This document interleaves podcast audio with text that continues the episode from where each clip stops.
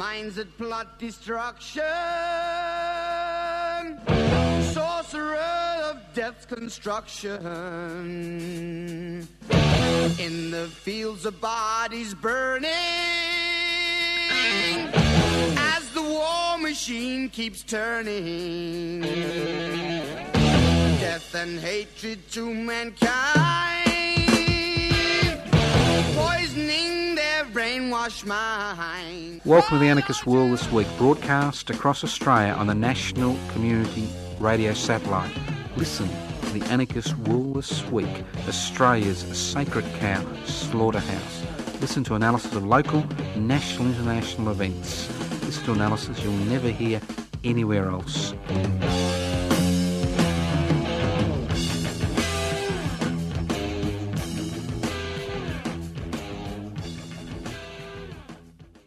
Welcome to the Anarchist World this week, broadcast across Australia via the Community Radio Network. My name's Joseph Toscano. I'm hosting today's program. First of all, I'd like to thank all those people over the past uh, three and a half weeks who've sent their condol- condolences regarding the uh, death of my partner and wife for the last 43 years, Ellen Jose. It does help.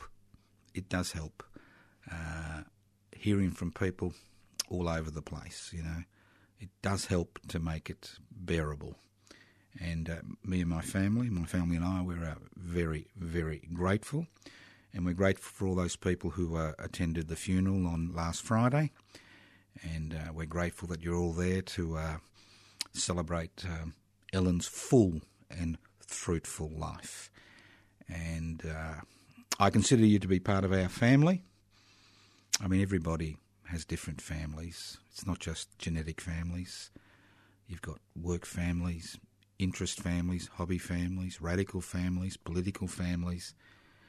We all tend, or we have in the past, I don't know, these days with the net where, you know, you've got all these virtual friends. But um, it has been a great comfort to us to know that so many people respected and loved Ellen Jose. And as I've said before, we'll be setting up the Ellen Jose Memorial Trust in the next few months. Obviously, there's legal things we've got to do before it's established. And the whole purpose of the trust will be to keep Ellen's memory alive because I remember when we first came to Melbourne in late 1976, all we had was an old station wagon, two young kids strapped in the back and we turn up here in a city where we didn't know anybody. And uh, 43 years later, we are a part of this community, and uh, we're grateful, very grateful that so many people have expressed uh, their sympathy. And obviously, the uh, ceremony on Friday was also uh, was also streamed live, and I assume it's still up there somewhere on the net for all those people interstate and overseas who knew Ellen, who uh, couldn't come to her funeral. Uh, the family, the children and I, and uh, the great aunt and a niece, we um, cremated her this Monday. And we um, went to the crematorium. We sat there. We watched the coffin go into the uh, crematorium. And we sat there for about half an hour because the last thing Ellen would have wanted would have, would have been to be alone at that period in her life. So thank you very much. And as I said last week and the week before, we mourn and organise. Not like the old anarchists who used to say, don't mourn, organise. We mourn and we organise. And we use that experience and that pain and that suffering and that joy to continue that work to create an egalitarian community, a society where power is devolved and wealth is shared. An anarchist society, a society without rulers. So I thank you very much. All right, let's move on because there's a lot of funny things happening in the world today. Today we're going to join dots and we're going to talk about Australian values because I'm a bit confused. Now I'm getting old, so I must be getting doddery. I hear all these, you know, people talk about Australian values. Oi, oi, oi, Aussie, Aussie, you know, oi, oi, oi, Aussie, Aussie. I'm thinking to myself, Australian values. do we have any Australian values left? When the Eureka rebels were massacred on the 3rd of December 1854, they had a vision. They had a vision of an independent Australia. They our vision which was encapsulated in the Eureka Oath. We swear by the Southern Cross to stand truly by each other and fight to defend our rights and liberties. This is 1854, not 2017, where we're fighting to overturn those Australian values. We, not white Anglo Saxon males with long hair, but we, we, each and every one of us. And the thing about the diggers and the diggings all over Victoria and in Ballarat, although people are attempting to rewrite that history, you know, to uh, you know reclaim it as some type of racist rebellion. The thing about that rebellion, it was an inclusive rebellion. Men and women from all cultures, all religions, all backgrounds, together fighting tyranny. We swear by the Southern Cross. Why the Southern Cross? Simple. These were people in the main who'd come from the Northern Hemisphere. And when they camped out, and that's what the diggings were tent cities full of refugees, refugees from the European revolutionary periods of 1848, refugees you know, freed slaves and escaped slaves from uh, North America who made their way to the goldfields. John Joseph, the first man who was tried for uh, high treason because of his uh, involvement in the rebellion, was a black man from New York, an Afro American from New York who'd made his way down here, and, and who, when he was acquitted, he was chaired through the streets of Melbourne. So this was a multiracial, multi religious rebellion. In the common grave in Ballarat at Eureka, you've got Jews, you've got Catholics, you've got atheists buried together, bonded, bonded together for eternity under that oath. So when they camped out, they saw the Southern Cross. There's, you can't see the Southern Cross in the Northern Hemisphere. So we swear by the Southern Cross wasn't some type of religious analogy. Analogy. It was about claiming that this land now became their home. And those of you who think the Aboriginal people in the Ballarat goldfields were persecuted, destroyed. Think again. Most of the destruction had occurred because of the squatters who had claimed the land for their sheep. And Raphael Carboni, one of the leaders of the Eureka Rebellion, had lived with the Aboriginal people for over 12 months before coal, coal was discovered. And in his play, Gilburnia, he highlighted how they were victims of British colonialism. The first recorded documentation of a European saying these people are the victims of greed and British colonialism. So we swear by the Southern Cross to stand truly by each other. That's what it's about solidarity, standing together. Standing together standing up for the people around us, irrespective of what clothes they wear, what language they speak, what religious persuasion they are of no or of no religious persuasion. We swear by the Southern Cross to stand truly by each other and fight to defend our rights and liberties. These were refugees. Many of these were political refugees from the revolutionary upheavals which occurred in Europe in 1848. These were many of these people were victims, you know, who had fled colonial colonisation. They understood that they were born with inalienable rights that no state no government, no business could take away. These were their inalienable rights. And in order to protect and reclaim these rights, they understood that at certain periods in history you need to fight to reclaim those rights and liberties. So why am I bringing up the Eureka Oath in 18, you know, 170 years ago? Why am I talking about that today in 2017? Because this is what Australian values are about.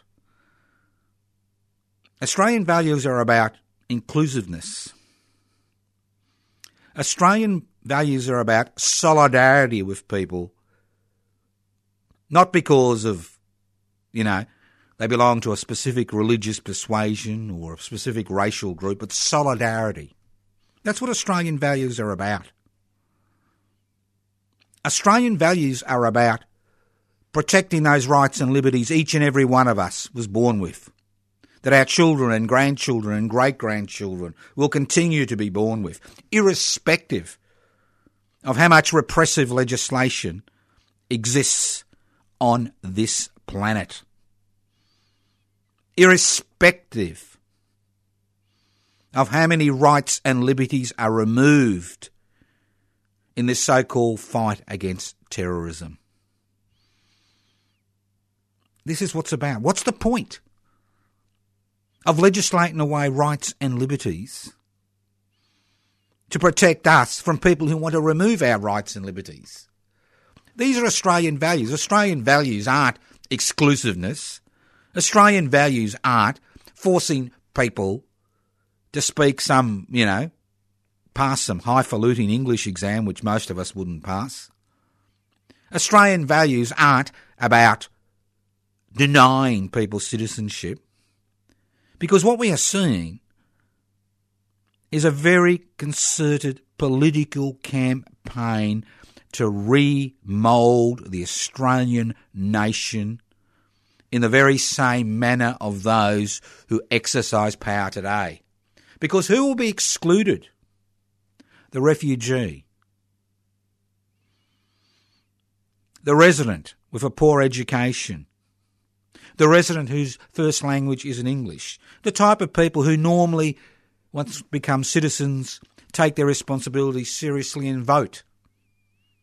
And don't vote for the corporate sector or their apologists in Parliament, the Liberal National Party, and to a lesser degree the ALP, but tend to vote for people who will give them a better chance at life and their children a better chance at life because migration is basically an act of sacrifice. You come to this country and you sacrifice your future and your connections in order that your children and grandchildren and great grandchildren get a, can get a toehold in, in life. That's what migration is. It's an act of love for your descendants. So why don't we talk about the Australian values that are important? Not these glib, nationalistic, racially orientated slurs that we, you know, we consider to be Australian values. They're not Australian values. They've never been Australian values. When you look at society today, you think to yourself, is it an Australian value that one in three Australians rely on social security benefits to survive? That a million children are under the poverty line? That young people can't get their, a foothold in the housing market because housing has now become another commodity which is bought and sold to make profits for investors, both local and overseas? Is Australian values the total ignorance of what's happening in Indigenous communities across this country, both uh, Aboriginal and Torres Strait Islander. Is that Australian values? Is Australian values to see the most poorly paid workers lose overtime rates and to see Parliament vote to, to not change that decision by the Fair Work, the Unfair Work Commission. And when Turnbull gets up and down, that little man, Mr. Turnbull, that little stunted intellect, gets up and down, you know, in Parliament and carries on about Australian values. Does he know what an Australian value is? Is an Australian value to rip off your neighbour? To allow corporations to dominate our economic system? To pauperise micro and small business in this country? Is it an Australian value that we don't tax the corporate sector, irrespective of the little pleasant little ads that appeared, you know, on television and newspapers recently about how they've tightened up legislation? It is, is it an Australian value that the nation runs on the taxes which are earned from the 65%, 65 cents in every dollar of tax raised comes from pay as you earn taxpayers? unless the 12 cent comes from the corporate sector? Is it Australian values that we, you know, that we marginalise people because of their religious persuasions? It is, is it an Australian, and I can go on and on. What are Australian values? And to me, Australian values are what is encapsulated in the Eureka Oath the values in that oath, and that's why on the 3rd of December we celebrate that through the, through the Reclaim the Radical Spirit of the Eureka Rebellion celebrations. An organisation which started celebrating in 2002 when Ellen and myself went to Ballarat in 2001 to take part in Eureka celebrations. Nothing happened in the city of Ballarat, a city dominated by conservative, reactionary councillors who have never invited Ballarat Trades Hall to any function at the Ballarat City Council, a council that continues to be dominated by these types of people. Nothing. They said, oh, well, there'll be something happening on the first. And I said, this is not good enough. Ellen said something needs to be done. And we did do something together. We commenced the Reclaim the Radical Spirit of the Eureka Rebellion celebrations group in 2002, and since then we have been celebrating those Australian values which are encapsulated in the Eureka Oath. We swear by the Southern Cross to stand truly by each other and fight to defend our rights and liberties. Is it Australian values to push homeless people around because there's no accommodation? Is it Australian values and I'm only talking about Victoria because I don't know the exact figures in the other states, the $6 billion that is raised from stamp duty, which is raised from the sale of properties, is used to, you know, fix roads, not used to create significant public housing stock. You could you could build 20 to 25,000 houses and units every year of public housing with that $6 billion. Within a decade, you'd have over a quarter of a million dwellings in this state. And the same could happen around Australia. But no. Is it Australian values to allow those corporate bludgers who are fat on taxpayers' money to squeeze us of gas, gas which is taken out of this sovereign nation state. And then when the government attempts to do something, they say, well, it's going to hurt tax. It's going to hurt, you know, our shareholders. Who gives a shit about your shareholders? They don't give a shit about you. They're all they're interested in is making a buck. Is it Australian values when we talk about Gonski too? And I assume it will go through the Senate the next few days as the Greens negotiate, you know, with the government? Is it an Australian values that some private schools receive more public funding than public schools? If anybody who thinks Gonski Marks II is a step forward, it is not a step forward. All it does is it fossilises all those agreements which were made in the past, which allows taxpayers' money to be showered on private schools and to see the Catholic education sector jump up and down, considering their history, considering all the evil that was dredged up in the Royal Commission on Institutionalised Child Abuse, you really have to ask yourself is that Australian values?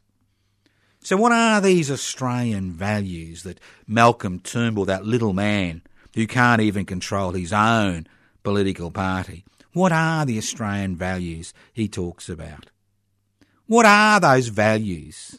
And when he talks about them, what has occurred in legislation to make those values a physical reality? Why are people on unemployment benefits? They love to call it Newstart allowance. People on disability support pensions, people on single parents uh, benefits. Why are they being targeted by the robo-cop who finds debt everywhere? Well, old age pensioners have been excused because they know that if they upset the old age pensioners, they've got problems. So, what are your Australian values? Is it Aussie, Aussie, oi, oi, oi? Are we reduced to barracking at some sporting complex and that is our values? Are we reduced to waving the Union Jack in the sky? Is that an Australian value? Are we reduced to allowing the corporate sector to dominate the parliamentary agenda and to pull the parliamentary strings? Is that an Australian value? Of course it's not. Of course it's not. If you want to talk about Australian values, go back to the Eureka Oath, the germ of an independent, strong Republican Australia. Three of the ties of the old world. There to create a new world. We swear by the Southern Cross to stand truly by each other and fight to defend our rights and liberties. Listen to the Anarchist World this week broadcast across Australia via the Community Radio Network. My name is Joseph Toscano. I'm hosting today's program. This program is podcast. That's right. If you missed it, nature calls, you got a weak bladder, ASIO knocked on your door, terrorist squads out there, maybe a parking ticket, maybe the sheriff's there, maybe the neighbour wants a cup of sugar. Should admonish that neighbour for wanting a cup of sugar. Well, the program is podcast. You can access the podcast by going to 3CR au. Like the podcast, send it to your friends, send it to your enemies. I don't care. I don't care anymore what you do with it. It's up to you. Because the purpose of this program is not just to provide analysis. The purpose of this program is to help you to organise. Now, we are seeing around the world a little bit of pushback against the globalisation, corporatisation, privatisation, deregulation revolution that has occurred across the globe over the past four decades. For every revolution, there's a counter revolution. And we can see the germs, the embers of this counter revolution. And these embers are what will reinvigorate the democratic tradition. Not just in terms of parliamentary democracy, which is a concept which is losing credibility across the globe. Look at the French parliamentary elections. I think 42% bothered to vote.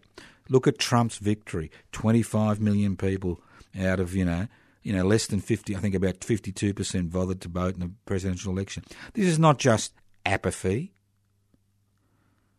It's disillusionment.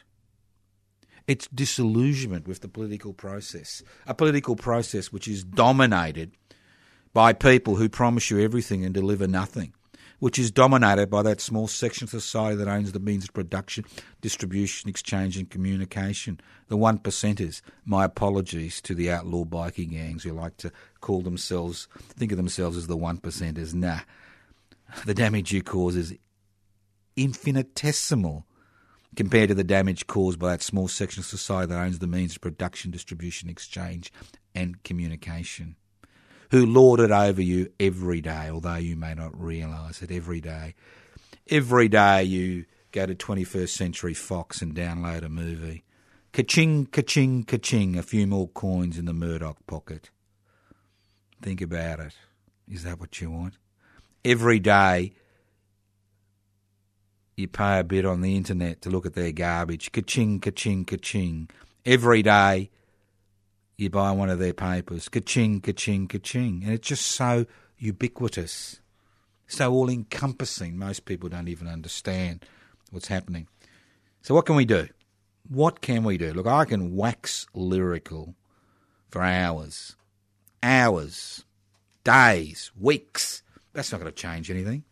It may encourage you to do something, it may not. So, what can you do? Now, you can do th- become involved in the things we're involved in, or if you're interstate, or overseas, or you're not happy with what we're doing here, well, then you can form your own groups. But they, they should be based on two principles. Two principles. Two principles which are embodied in the Eureka Oath, which are embodied in the anarchist tradition, which are embodied in the democratic tradition, which are embodied in the republican tradition. And those two principles are the devolution of power. That means breaking down hierarchy. That means involving people who are decision effects in that decision making process. That means holding wealth in common and using that wealth for the common good. The many, not the few. The many, not the few. So, 18 months ago, we formed public interest before corporate interests. And things have been going a bit slowly with public interest before corporate interest because people are so disillusioned they think nothing will ever change. Well, if people fought like that when the anti slavery movement began three centuries ago, or when the movement to create trade unions occurred two centuries ago, or when the movement for women's rights and women, the women's suffragettes occurred a century ago, nothing would have changed. We'd still be working in the mines. We'd still be getting drunk in the gin palaces and lying on pieces of straw. Change comes when you begin to take action. And I've heard every excuse in the world. I'm too old. I'm too young. I'll, I'll join you when I retire. You know, I haven't got time. Obviously, I haven't got time. That's the whole purpose of life, is to get you running on the spot like a little mouse on a treadmill until you die of exhaustion. And then when you've got time, you're too exhausted to do anything. So, I mean, public interest before corporate interest, it's not going to, you know, change the world overnight. But it is a mechanism by which to put the needs of the many before the needs of the few. It's a mechanism. It's an organisation which would like to be registered as the federal political party to actually change the debate. Because if you look at all the minor parties, the smaller parties in Parliament, federal Parliament today, and most state parliaments, they're all about sectional interests. They're all about hate. They're all about division. They're all about turning Australians against other Australians. That's what they're about. We've seen the domination of the parliamentary process by Senate crossbenchers in the federal parliament who are all about hate and division. I mean, public interest before corporate interest is about inclusiveness, it's about working together. And we are looking for new members because we need 550 members on the electoral roll before we can re- make an application to register a federal political party. Currently, we have 331 members on the electoral roll who've given us all the details we require to use their membership to apply for registration, but we still need about 220 new members. And we need them quickly. We need them before the end of the year. Because I think that Mr. Turnbull, that little man, is under such extreme pressure from his own parliamentary party that he's going to go to an early election late next year, maybe August, September next year, because he knows that if he doesn't go to an early election and the polls don't improve, that he will be knifed in the back. He knows that. And he doesn't care about the Liberal National Party. He's independently wealth enough not to give a shit about those ideologues who are giving him so much trouble, you know, in Parliament today. He doesn't care about them. So he'll go early. So, in order for us to have an impact on the federal level, we need to go early. We need to increase our visibility. And obviously, public interest before corporatists is involved in the public housing struggle. And if you are in Melbourne between 1 and 3 pm this Saturday, that's right, this Saturday, this Saturday, at 11 High Street in Northcote, there will be a demonstration against the forced eviction of people from public housing to redevelop these sites, not as public housing sites to which the people who've been evicted will be able to return to, but will be redeveloped as business opportunities for the private sector. For every one public housing unit that we build, four private houses will be built, which will be sold by that corporation on publicly owned land which they get the title to. This is a huge issue across this country. The fact that the privatisation of public housing by both the Liberal National Party and the Labor Party is a huge issue, especially in a period where it's impossible, especially if you're young, to get a deposit together as you're trying to pay off your HECS debt to get your foot in an overheated property market. So that's what we're here about.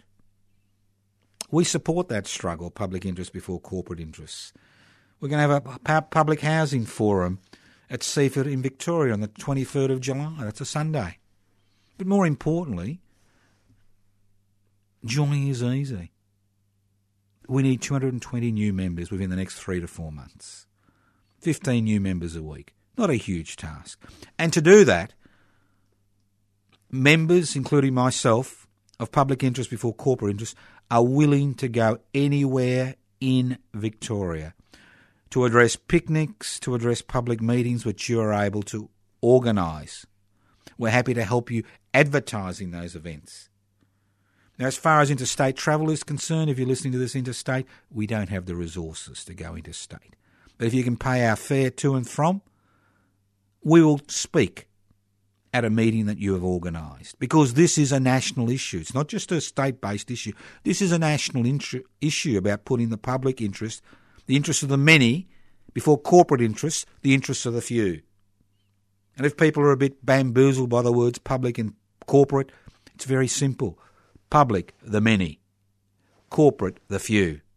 And we have a topsy turvy world where the interests of the few dominate the political, social, cultural agenda in this country, while the interests of the many are set aside, ignored, and we quibble and fight amongst each other on the basis of racial origin, on the basis of religion, while they just, you know, go ka-ching, ka-ching, ka-ching, getting richer and richer as we fight each other, you know, in these useless battles about nothing in particular. Think about it. So, joining is easy. You can do a number of things. You can leave a, a message, leave a contact address, and we'll send you an application form on 0439 395 489. 0439 395 489. You don't have a phone? You got a pen? You got a stamp? You can write for an application form to Post Office Box 20, Parkville 3052. Post Office Box 20, Parkville 3052. You can email us at info at pibci.net. Very simple. Info, info at pibci, pibci.net. You can download the application form by going to the website pibci.net. Very simple. It is not difficult. It is not hard to join. It doesn't cost anything. We'll, we, you know, we're happy to have members who are on the electoral roll and who are not on the electoral roll because we're not just a party political based group. We're also an action group. On the last Wednesday of every month, we have a rally on the steps of the Victorian Parliament House from 12 to 1. And after that, we adjoined, we uh, to an adjoining park for a uh, picnic and get together with our membership. And people are interested in joining PIBCI. So if you are a member, come along to these rallies. Last Wednesday of the month. Next one will be on the 28th, 28th of June. Join us.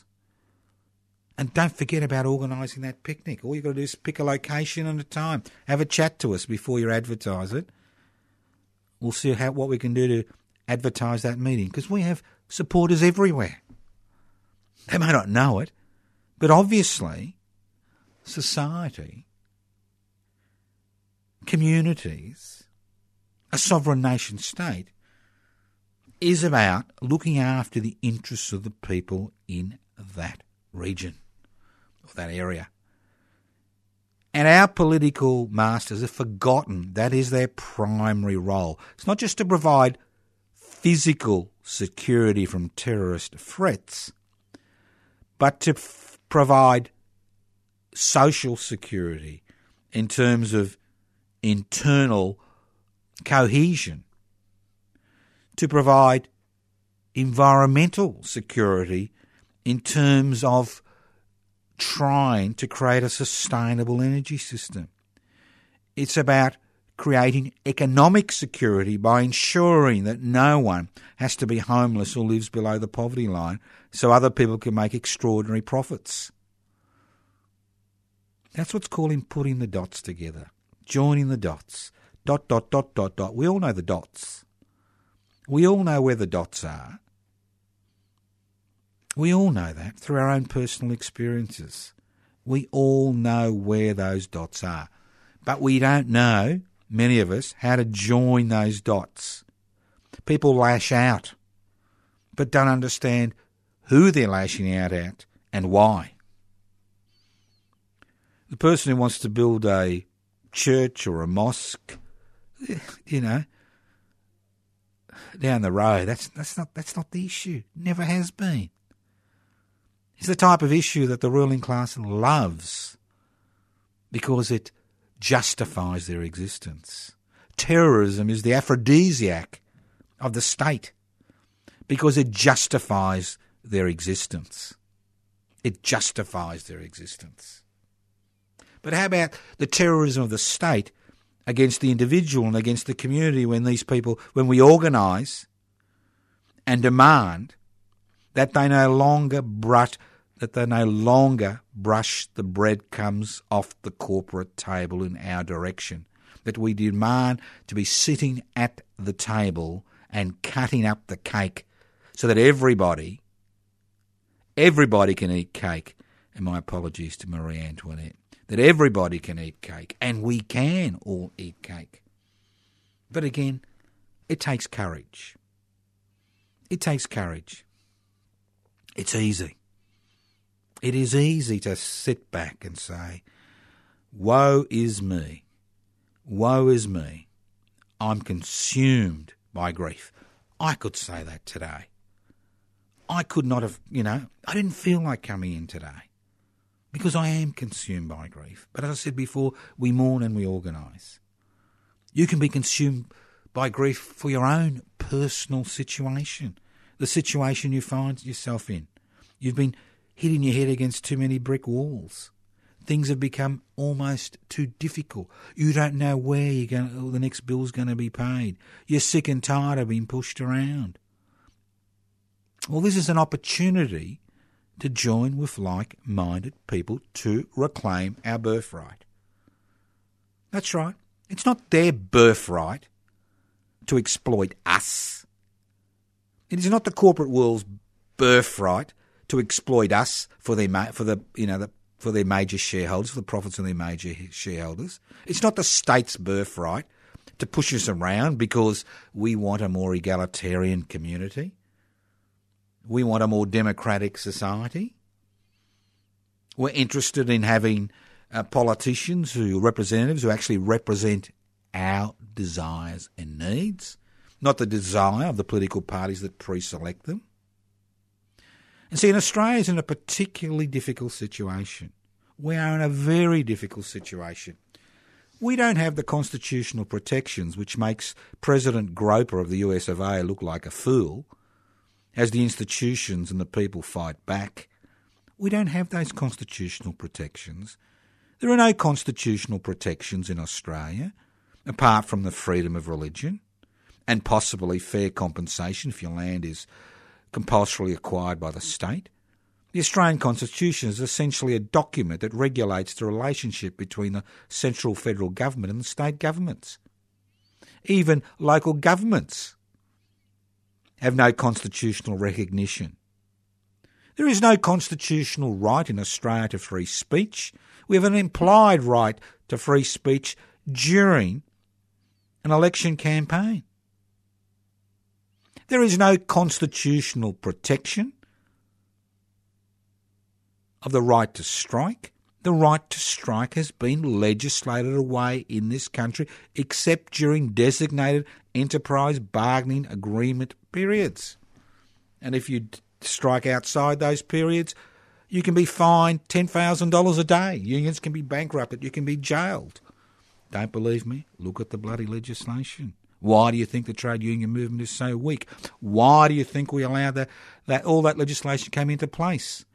To destroy opposition to the corporate agenda, to remove all those regulations which were put in place to protect working people. When you hear the little man, Mr. Turnbull, that's what I call him, the little man. The little man, the stunted little man, the little man.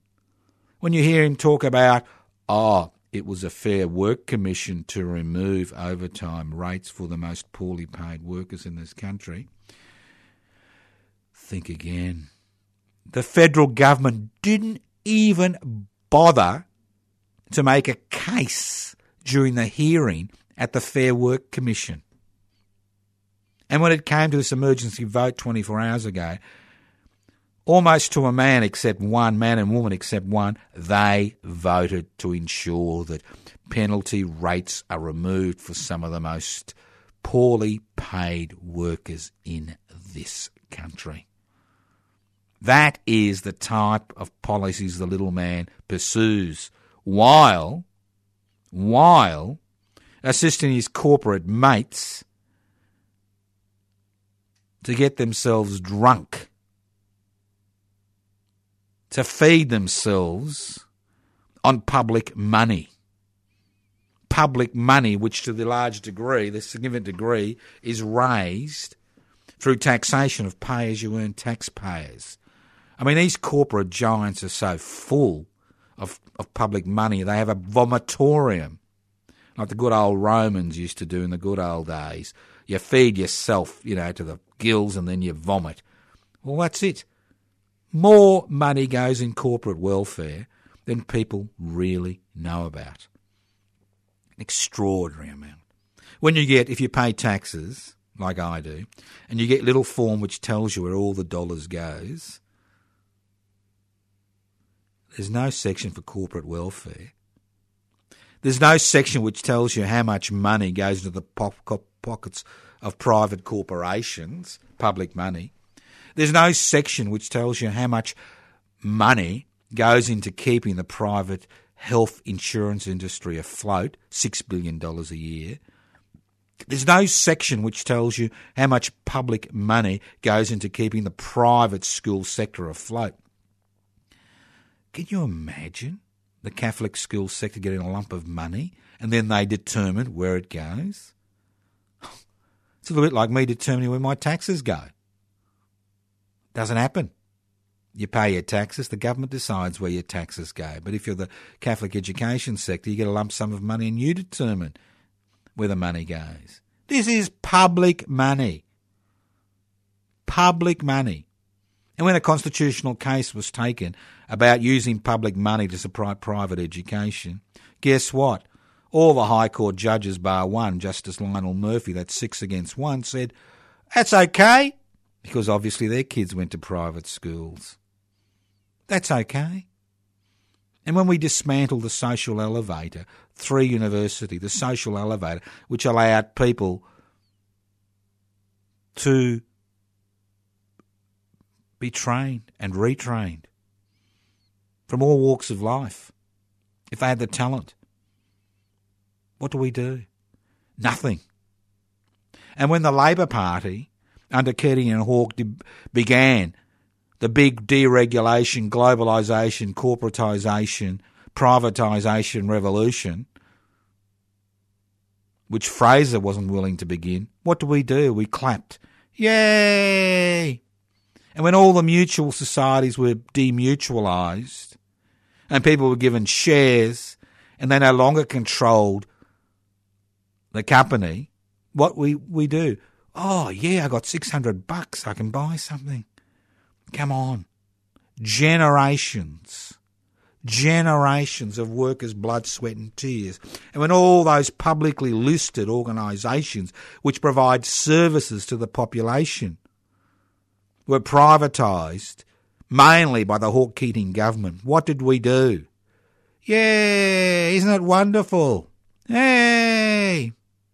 You know? Prices are going to go down. Bullshit. Services are going to improve. Bullshit. I had to ring up somebody today to cancel something. I was taken to the bloody who knows where. Who knows where? As these corporations take jobs offshore as if we can't answer telephones and look at a computer screen in this country. Extraordinary. What an extraordinary state of affairs we find ourselves in in 2017. The lucky country, the lucky people. Luck has nothing to do with it. If you win Tattslotto, you know, say if you win Powerball, I know the odds there, 27 million to 1, that's lucky. That's lucky. But to have a social security net which ensures, which used to ensure that most Australians didn't live in poverty, that's not luck. That comes from hard work. That comes from the sacrifices of generations of working people who struggled and fought and had strikes and occupations and demonstrations and sit downs to ensure the government of the day listened to their needs. When the Commonwealth Bank was formed in 1911 by one of the first Labor governments in the world, it was formed because ordinary people couldn't actually get money from the privately owned banks so that they could, you know, get a home, a roof over their heads. And when the Labor Party privatised the Commonwealth Bank in 1982, all hell broke loose. Not among the Australian people who said, Yay, that's lovely. Because the only force in this country which kept the privately owned banks in order disappeared. And before you knew it, there were so many charges and fees that we didn't know what was happening. And all those of you who think that these wonderful, wonderful financial institutions which got a government license you know, to be here in this country, make their $8 billion or 16 billion profits a year because of good management. Bullshit. A significant part comes from fees and charges. And because there's no competition and no regulator, you know, so we, to a large degree, I have failed. And you have failed. We have failed to halt this juggernaut. We have lost the battle, but not the war. We have lost this battle, and we have lost it big time. Because for far too long we have believed, and the key word is believe, not fought, but believed. Believed, a little bit like believing in the leprechauns or the little people. We have believed that privatisation, deregulation, globalisation, and corporatisation would lead us to the promised land. And as we march to the drumbeat of the corporate world, the line of people and the number of people that have been left behind grows bigger and bigger and bigger and bigger every day. And although we may be optimistic, and although we may be, our eyes are averted by all these peripheral issues around us, the key about our future lies ultimately in our hands and our ability to take action, whether it's extra parliamentary action or parliamentary action. That's where our strength lies. That's where your strength lies. Not my strength, your strength. I'm just a voice. I'm just a disembodied voice, one of many in this country, one of many around the globe that said, this is the wrong direction. We have gone up a cul de sac. We need to turn around. We need to change. We need to reclaim the democratic process. We need to reclaim our economic future. We need to reclaim our inalienable rights and liberties. We need to reclaim this. It doesn't matter how often you listen to the Anarchist World this week, you will reclaim nothing until you become active. It doesn't matter how old you are, how young you are, if you're on the electoral roll, if you're not on the electoral roll, if you're a resident, if you're a citizen. It doesn't matter. The key is to become active. So I encourage you. Have a look at our websites, anarchistmedia.org. Have a look at our websites, pibci, P-I-B-C-I, dot net. Download an application form to join public interest before corporate interest. The interests of the many, not the interests of the many, not the few. Think about it.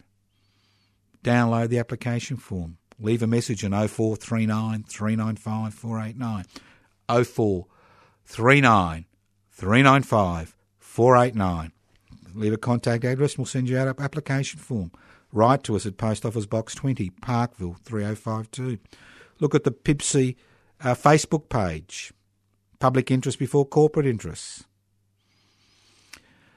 Look at the Defend and Extend Public Housing Facebook page. Defend and Extend Public Housing. The next Defend and Extend Public Housing rally on the steps of Parliament House will be, I think, on Wednesday, the 5th of July. But I'll confirm that. Yeah, the first Wednesday in July, midday to about 1.30 p.m. Think about it. You do have options. We still have options in this country. But before all these options are removed, we need to grab those options with both hands. Change comes from you taking action. And if you can't take action, you can always help financially so other people can take action to change society. It's about devolving power, which means equal power. It's about sharing wealth. Very simple. You want to live a society without rulers? Join us. Go to my personal Facebook page, Toscano, the number for the public. Toscano for the public. We've got a lot of things happening. On the 16th of July, we're going to have a, a lunch to celebrate the 160th anniversary of the Victorian Land Convention held in Melbourne from the 15th of July to the 6th of August 1857, three years after the Eureka Rebellion. Direct democracy in action. Think about it. Lots of things to get involved in. Nothing happening in your part of the world. Write up a little sign. Stand outside the bank. Say it's you know your time has come. You know, pay your way, pay your taxes. Cause a stir in your local little town. It's about time we had radicals in every town, egalitarian people who want an egalitarian future in every town, in every city, in every suburb, in every square metre of this planet.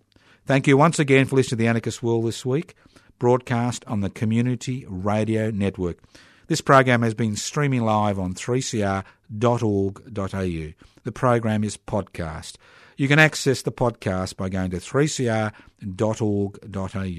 Listen to the Anarchist World this week on your local community radio station. Remember, community radio continues to play a significant part in the lives of many people around this country.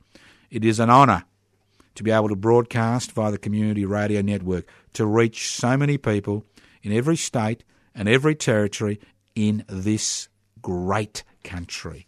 Not great now, but it can be great if we can work together to create that new world in our hearts. Thank you once again for listening to the Anarchist World this week on your local community radio station via the Community Radio Network. Evil minds that plot destruction. Sorcerer of death's construction. An analysis you'll never hear anywhere else. Anarchist World this week. Australia's sacred cow slaughterhouse. 10am every Wednesday. Listen to the Anarchist World this week for an up to date analysis of local, national, and international events.